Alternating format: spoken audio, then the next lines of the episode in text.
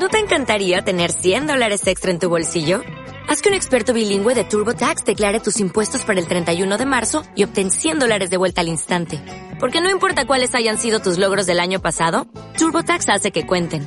Obtén 100 dólares de vuelta y tus impuestos con 100% de precisión. Solo con Intuit TurboTax. Debes declarar para el 31 de marzo. Crédito solo aplicable al costo de la presentación federal con TurboTax Full Service. Oferta sujeta a cambios o cancelación en cualquier momento. Hola, pelicanos. Bienvenidos a su programa y su podcast favorito de series, películas y un poquito de tecnología. Hola computador, hola micrófono, hola silla, hola celular, hola reloj, hola guías. Mano, ya va, ya va, ya va, pero ¿cómo así que ahora se puso a saludar a todo el mundo? ¿Qué pasa? ¿Todos estamos bien en casa? No, lo que pasa es que Aparte del encierro, hoy vamos a hablar de la película Room, o en español latino, como nos llegó a nosotros, La Habitación. Si los picapiedras nos han enseñado algo, es que los pelícanos pueden ser usados para mezclar cemento. Ya, amigo, di algo gracioso, algo sobre la vida, esa clase de cosas. Tal vez necesites nuevas lecciones. One evening when the sun went down Bueno, pelícanos, como dijo Miguel, hoy vamos a hablar de la película Room o La Habitación. ¿Sí? Bueno, voy a entrar yo con mi super ficha técnica, super elaborada. Es una obra maestra, ¿sí? De nuestro podcast, una joyita. ¿Ok? Bueno, empezamos los personajes principales. Jack y Ma, ¿sí? El niño que parece niña con el pelo largo y la mamá rubia, medio psicópata, que pues, pues ajá, ¿verdad? Ma, interpretada por Brie Larson, y Jack, interpretado por Jacob Tremblay, ¿ok? Bueno, eh, de personajes que podamos comentar, de, podríamos decir que Brie Larson es una persona un poco, un poco rara, la verdad. De hecho, aquí, de hecho, hay, hay un dato que es que básicamente Brie Larson se aisló durante un mes y siguió una dieta estricta para poder sentir por lo que pasaba su personaje y Jack en la habitación. ¿Sí? Esto es un dato que pues impacta, pues, uno se da cuenta el esfuerzo, ¿verdad? Normalmente muy duro que tiene que hacer, que tienen que hacer los actores para de verdad interpretar un muy buen papel. ¿sí? De Brie Larson también se ha hablado que pues es una mujer extremadamente rara, no le gusta sonreír, o sea, en serio es, eh, es una joyita, una joyita del cine. Pero como joyita, en 2016 se ganó el premio Oscar a la mejor actriz. Y también en ese mismo año se ganó el Globo de Oro a la mejor actriz. Así que con esta técnica rarita que nos tiene mareados, es una mostra haciendo lo que hace, porque un globo de oro, un globo de oro y un Oscar en el mismo año es impresionante. Bueno, eh, personajes secundarios, los más relevantes podríamos destacar al viejo Nick, que viene interpretado por Sin Bridge, Bridgers, ¿sí? Bueno, básicamente, este actor, pues, recalcar el buen trabajo que hizo, ¿sí? Porque interpretó un personaje que la verdad es dentro de lo que es la, la serie documental de la película, es un personaje muy difícil, ¿sí? Ya que siempre hay que mostrarse calmado y siempre, siempre, siempre se, se nos remarcó como si Nick tuviera todo controlado y fuera muy planificado, solo que de vez en cuando le dan estas, esta especie como de ataques de agresividad y de que la ahorcaba y le preguntaba si quería respirar y tal. Entonces, bueno, como personajes principales están esos dos. Como personajes secundarios podemos sacar al viejo Nick, a la mamá de, de, a la mamá de Ma, sí, que sería Brie Larson. Esto, mamá de Ma, venía siendo interpretada por John Allen, ¿cierto? También un papelazo, sí, para mí este el, el elenco de esta película, tal vez no sea de mucho renombre, pero fueron papeles que en verdad fueron muy bien interpretados. Y bueno, con esa pequeña ficha técnica, creo que ya podríamos pasar de lleno con lo que vendría a ser eh, un pequeño resumen de la película. Jack, listen to me. This is our chance. Bueno, esta historia inicia con la presentación de Jake, que ya nos contó Rosmi, que es interpretado por Jacob Tremblay, un niño que se ha tomado fotos con absolutamente todo el mundo y todo el mundo quiere estar al lado de este niño, quien está cumpliendo ese día cinco años y saludando todo lo que se encuentra a su alrededor, como lo son los muebles, el baño y hasta un juguete que hizo con cáscaras de huevo llamado Señor Serpiente de Huevos. Aunque ya uno sospecha que hay algo mal con este niño, no han pasado cinco minutos y la verdad, ahí aún parece una película de superación personal, más bien como de pobreza y que uno se imagina que en algún momento las cosas van a mejorar, como en otros filmes, como En Busca de la Felicidad, por ejemplo. Algo que también se puede resaltar de la película es la imaginación tan increíble que tiene este niño, ¿sí? Llegando a imaginarse inclusive este, este, este tan famoso perro, ¿sí? Loki, ¿verdad? Desde un momento, pues, se nos deja un poquito impactado, ¿sí? Ya que vive en un mundo, pues, bastante surrealista y tiene siempre como esta, esta percepción inocente, ¿sí? Esto que, que solo se nos muestra como dentro de cuatro paredes y que la verdad no, a mí no me terminó de convencer, sí, porque bueno, cualquier persona, sí, creo que no es necesario ser muy grande para darse cuenta en la, en la situación donde se encontraban esta, él y, él y la mamá, pues. A mí algo que me gustó mucho fue eh, la imaginación que tiene desde cómo, lo, cómo viene el mundo, desde la misma concepción, que por ejemplo, él asemeja mucho como que como la de Jesús, ¿sí? Que lo trajo el Espíritu Santo, mezclado como con una surrealista y un tanto inocente versión de la explicación de que la madre eh, le da a uno de cómo vienen los niños al mundo. Y acto seguido, pues ahí sí empieza a introducirse, pues Jane, que es la madre, quien la interpreta Brie Larson, y quien tiene eh, el timón, quien coge el desarrollo de la película, viviendo en este espacio tan reducido, nos muestra la cantidad de actividades que se pueden realizar en un espacio tan limitado, no solo educando a su hijo, sino también entreteniéndolo, mostrándole el universo que para él, para el niño, pues son estas cuatro paredes. Con gran tesón ingenio, la joven ha creado en este reducido espacio una vida para su hijo y su amor por él es lo único que le permite soportar lo insoportable. Sin embargo, la curiosidad de Jack va en aumento a la par de la desesperación de su madre que sabe que la habitación no va a poder contener ambas cosas por, por tanto tiempo. Luego hace su aparición el viejo Nick, como lo dije anteriormente, interpretado por Sim Bridgers, quien es el padre biológico de Jake. Sí, un personaje, como lo nombré anteriormente, aparenta tener todo bajo control. Este, este, este clima frío de que todo está calculado y milimetrado. Sí, pero fuera de esta personalidad, él en cierta manera se preocupa tanto por la salud de, ella como por la salud del niño. Le lleva provisiones, se habla con ella, le pregunta cómo está el niño, ¿sí? Inclusive le lleva hasta un juguete. Pero no podemos dejar de lado el hecho de que literalmente los tenía secuestrados. Y una de las razones por la que iba también todas las noches era para hacer un poco de lo que viene siendo el delicioso. Pero en el fondo se nos muestra como que a él sí le importara la vida de estas dos personas. Algo que yo no termino de entender, Rodney, es porque ella nunca le permite ver al niño, al papá biológico.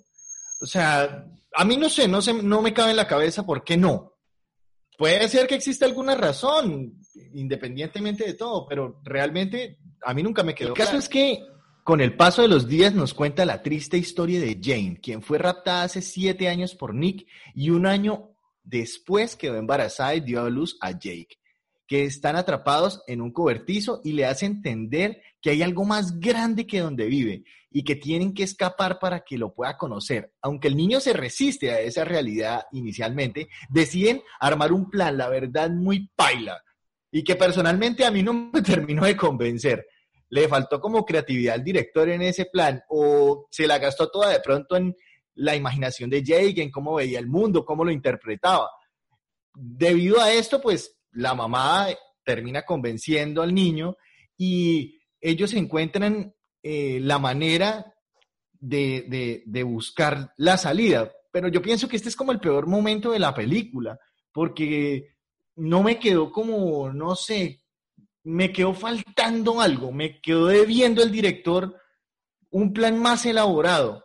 Yo siento que, hay tantas cosas que hubiera podido hacer, tantos recursos que hubiera podido tomar, que ese recurso fue más bien muy tonto, teniendo en cuenta que Nick era tan calculador o el, o el captor tenía todo tan bajo control que fue algo como muy, muy, muy superficial. Fue un escape muy sin sentido dentro de todo el sentido que había tenido la película. Pues a mí me parece un poco incongruente, la verdad, porque el director también tenía muchos recursos de donde poder crear una fuga, ¿sí? Empezando por ese famoso tragaluz, honestamente yo creía que se iban a terminar fugando por ahí, ¿sí? Nunca me esperé, la verdad, ese escape un poco, un poco muy, muy fantasioso que hicieron, ¿cierto? Porque la verdad, o sea, son muchas cosas que es muy complicado, empezando porque es muy difícil empezar a recrear, recrear un cadáver, tal cual. Y Nick nunca tuvo como esa malicia de romper la promesa y ver si el niño estaba vivo o no, cosa que en una situación real hubiera pasado, por seguro, ¿sí? Pero hablando un poco más de esta escena del, del- del escape chafa, la verdad no sé quién fue el más inteligente de todos, si la mamá por crear tremendo plan.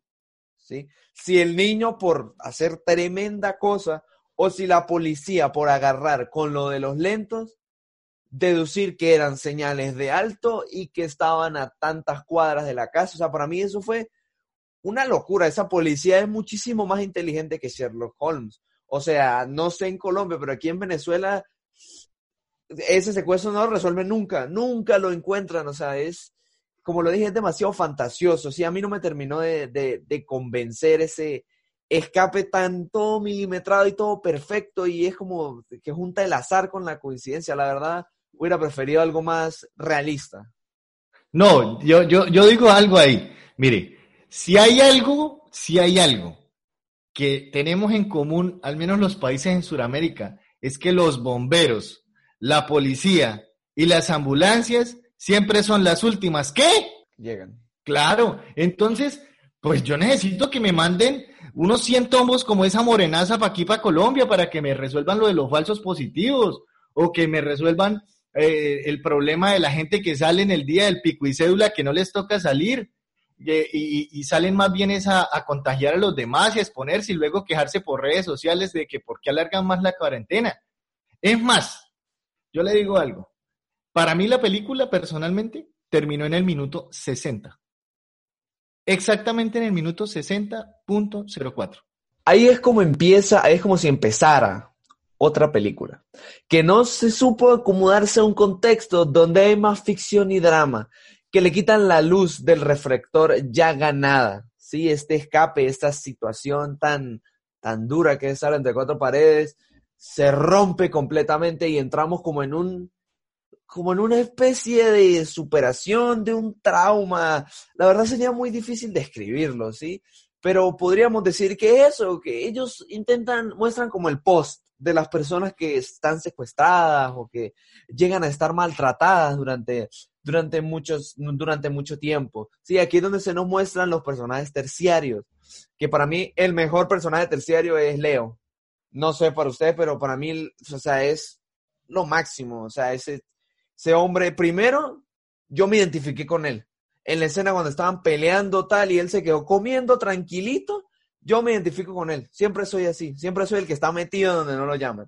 Y él, En pues, cambio, siempre- yo me, yo me identifico, yo me identifico en cambio, no, no me identifico, pues, pues no me, no me puedo identificar con un personaje, pero, pero digamos que a mí me gustó, ¿sí? A mí me gustó más el viejo Nick.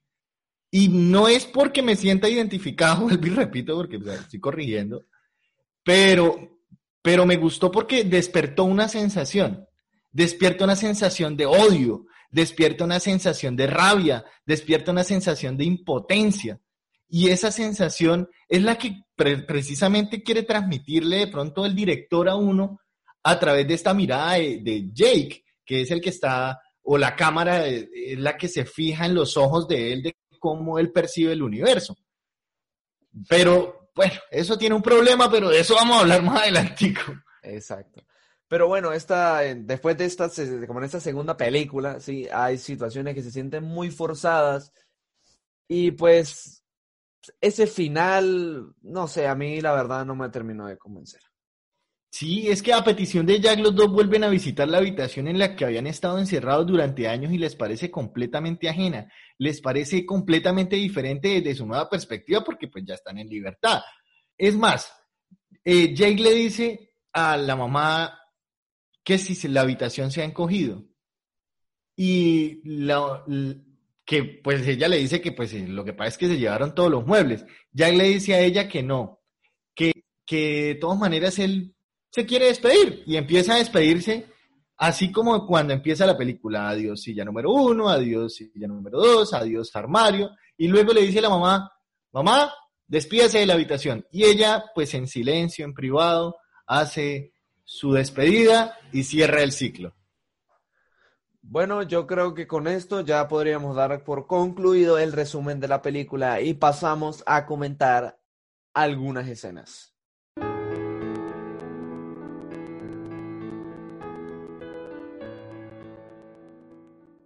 Bueno, entonces yo quiero preguntarle, Rosmi, ¿cuál es la escena que más le impactó?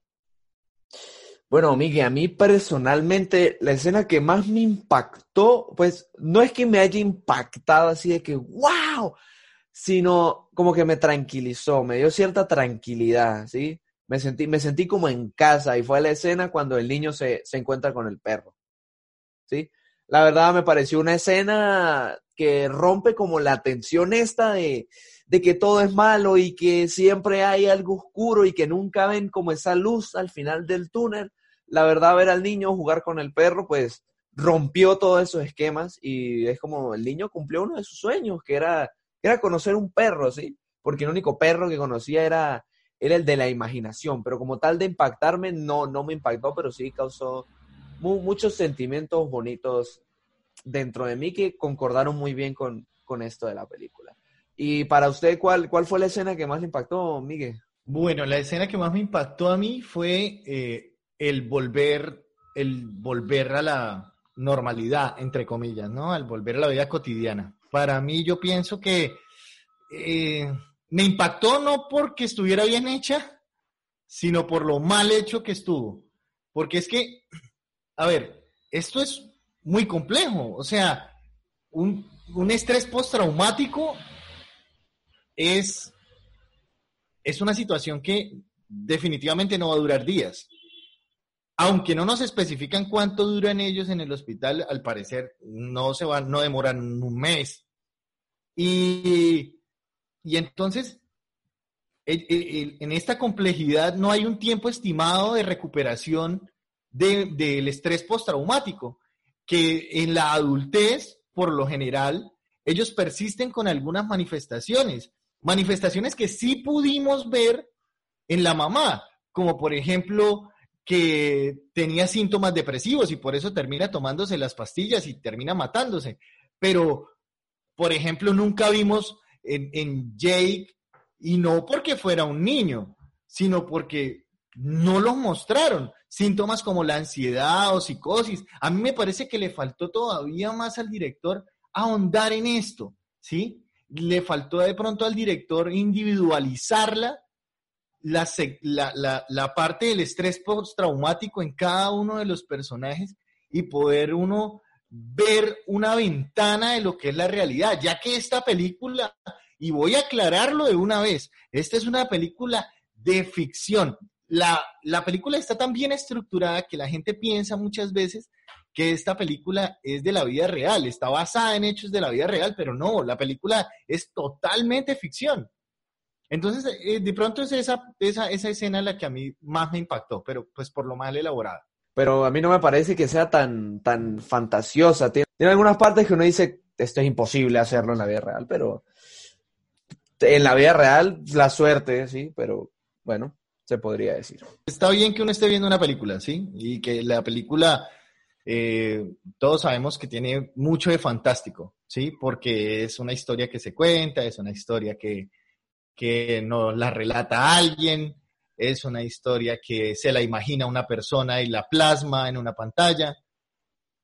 Pero realmente para mí, pienso que le faltaron muchas cosas para poder, para poder estar mejor elaborado de pronto el final, porque estuvo muy bien confeccionado el principio. Truck. Wiggle out. Jump. Run. Somebody. Esta película en especial, eh, por ser un especial de el Día de la Madre, pues quisimos mostrarla, pero también quisimos mostrarles una realidad que ocurrió.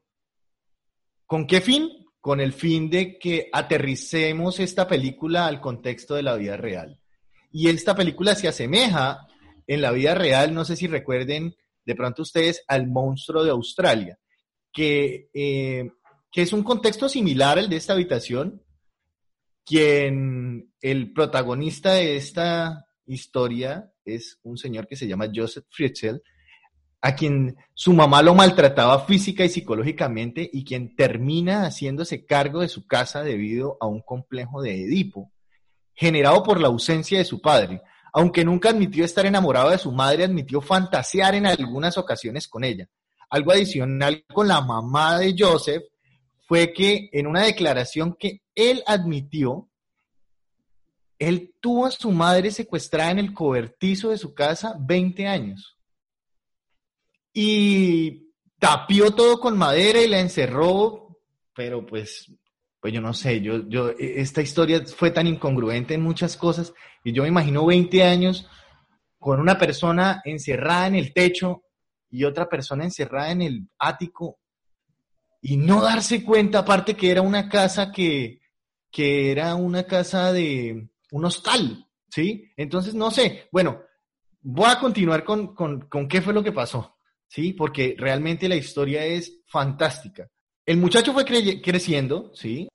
Y él, eh, pues, buscó una mujer que no fuese como la mamá, estricta, que lo golpeara, no, por el contrario, buscó una mujer sumisa, eh, que pudiera precisamente ayudarle a él a tener su familia y con quien tuvo siete hijos, pero tiempo después este acechador le gustaba después de que llegaba del trabajo, irse a montar bicicleta y empieza a mirar por las ventanas, a observar la gente, y en una de esas, ¡pau! viola a una señora. En esta oportunidad lo agarra la policía, se lo lleva preso, pero le dan 18 meses de cárcel. Yo no sé cómo o en qué lugar le pueden dar a uno 18 meses de cárcel por violar a una mujer. Pero el dado caso es que a él en esta le dieron 18 y salió a los 12 meses por buen comportamiento, aparte le redujeron la condena, y eh, volvió a la casa, su señora lo perdona, luego él sigue su vida sin arrepentimiento, normal, vuelve y lo intenta, esta vez falló, gracias a Dios, pero en 1966 él empezó a obsesionarse con Elizabeth Elizabeth es su hija. Esta, al llegar a la adolescencia, empiezan a chocar entre los dos por su misma rebeldía de no quererse dominar por su padre Joseph. El 28 de agosto del año 84, este señor Joseph le dice a su hijita Elizabeth que baje al sótano a llevar alguna vaina, una puerta, no sé, y luego la droga. La mete en el sótano donde dura dos días encadenada y luego nueve meses la mantuvo amarrada. Ya que estos nueve meses no fueron solo amarrados, él la soltaba, sí, pero la soltaba para violarla. Este sótano donde no saldría en 24 años le pone una puerta con un código que solo él iba a saber. Y aparte le hace escribir una carta en el momento en el que la secuestra para que se la mande a la mamá, que esa, esa carta la pone en el momento en el que la mamá va a poner la denuncia en la policía y como para que la cosa se fresquee. Entonces esa carta era como, mamá, yo me volé, no me busques, estoy, estoy bien, pero pues me volé, el amor me llevó por otros lados, ¿sí? Y este, resulta que cuando todo se calmó, este mal llamado ser humano, porque esto es un monstruo, tuvo seis hijos con su hija Elizabeth. Pero es que toda esta historia es muy retorcida, porque luego de sus tres primeros hijos, él empieza a subir a sus hijos nietos a la casa, tres para ser exactos, llamados Lisa, Mónica y Alexander, y él decide llevarlos a la parte arriba de la casa, no dejarlos en el sótano, dejarlos en un canasto en la puerta y poner una nota escrita por Elizabeth, obviamente obligada por él, eh, diciendo, papás, este es mi hijo, no lo puedo tener conmigo. Y cada vez que los destetaba la mamita, pues iban a parar a la parte de arriba de la casa. Esta historia es tan retorcida que hasta uno de los niños, de los que tiene con, con su hija, se enferma y se muere. Y para que nadie sepa, lo mete a un horno y lo incinera enfrente de los ojos de la hija. Yo los invito a que vean el documental que está en Netflix y si ya lo quitaron, pues que lo vean en YouTube, porque pues también ahí está, para que terminen de concluir ustedes esta historia. Y pues esta sí es de la vida real, esta es de esta historia que sobrepasa la ficción, de donde no se basó esta película, pero que realmente es una historia que vale la pena al menos echarle un vistazo para saber hasta dónde puede llegar la mente dañada de un, entre comillas, y voy a abrir muy grandes las comillas, ser humano.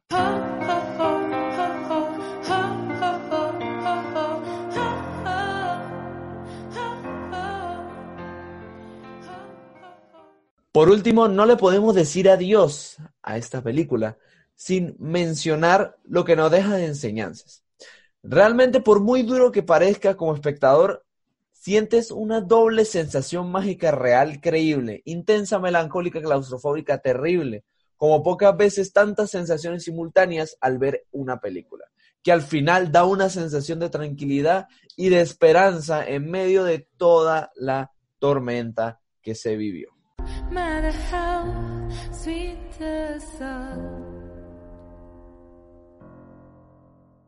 Bueno, Miguel, me parece que ya es momento de rematar la situación. Vamos a dar la calificación. ¿Sí? Esto me, me parece, no sé si a usted le parecería que empezara usted con su calificación de la película. Bueno, a mí la película me gustó, me pareció entretenida, me pareció una película que hasta el minuto 60.04 es una película espectacular. Después de ahí pierde totalmente el rumbo, le quieren meter más cosas y hubieran podido hacerme un cierre muchísimo mejor. A mí me quedó faltando qué pasó con el viejo Nick. Yo creo que ese es un cabo suelto que a mí me quedó faltando. Lo de la parte del cómo se volaron, cómo los encon- cómo encontraron a la mamá y eso, le quitan muchísimos puntos a una trama que había estado tan elaborada y había sido tan bonita. Entonces, para mí la calificación de esta película es de 6.5. 6.5, ok, perfecto. Para usted, Rosmar, cuénteme. Bueno, para mí la verdad la película me pareció muy buena. Para mí la película sí son las dos horas completas, ¿cierto? Esto no, no concuerdo con lo del viejo Nick, la verdad. A mí me parece que mientras menos se vuelva a saber de ese señor, mejor.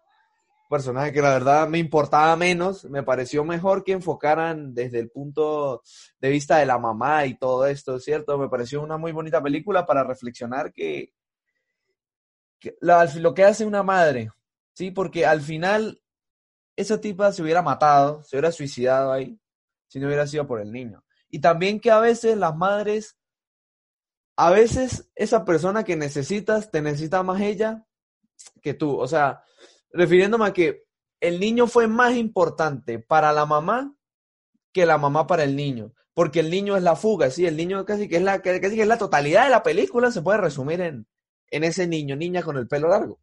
¿sí? Pero yo la verdad le daría un 8. Me pareció una muy buena película. Y ahora viene la pregunta de, de- del millón de lochas, diríamos aquí, de los 500 mil pesos. ¿La volvería a ver? Cuéntemela. No, no la volvería a ver. No, no, No, la volvería a ver. No la volvería a ver. Bueno, yo, yo sí la volvería a ver, la verdad. Sí la volvería a ver. No muchas veces, pero sí, sí la volvería a ver. Entonces, bueno, yo creo que con esto eh, finalizamos la edición especial de nuestro podcast del Día de las Madres. Y aquí empieza su sección de el bueno, el malo y el feo para nuestros oyentes más fieles. Y nos vamos.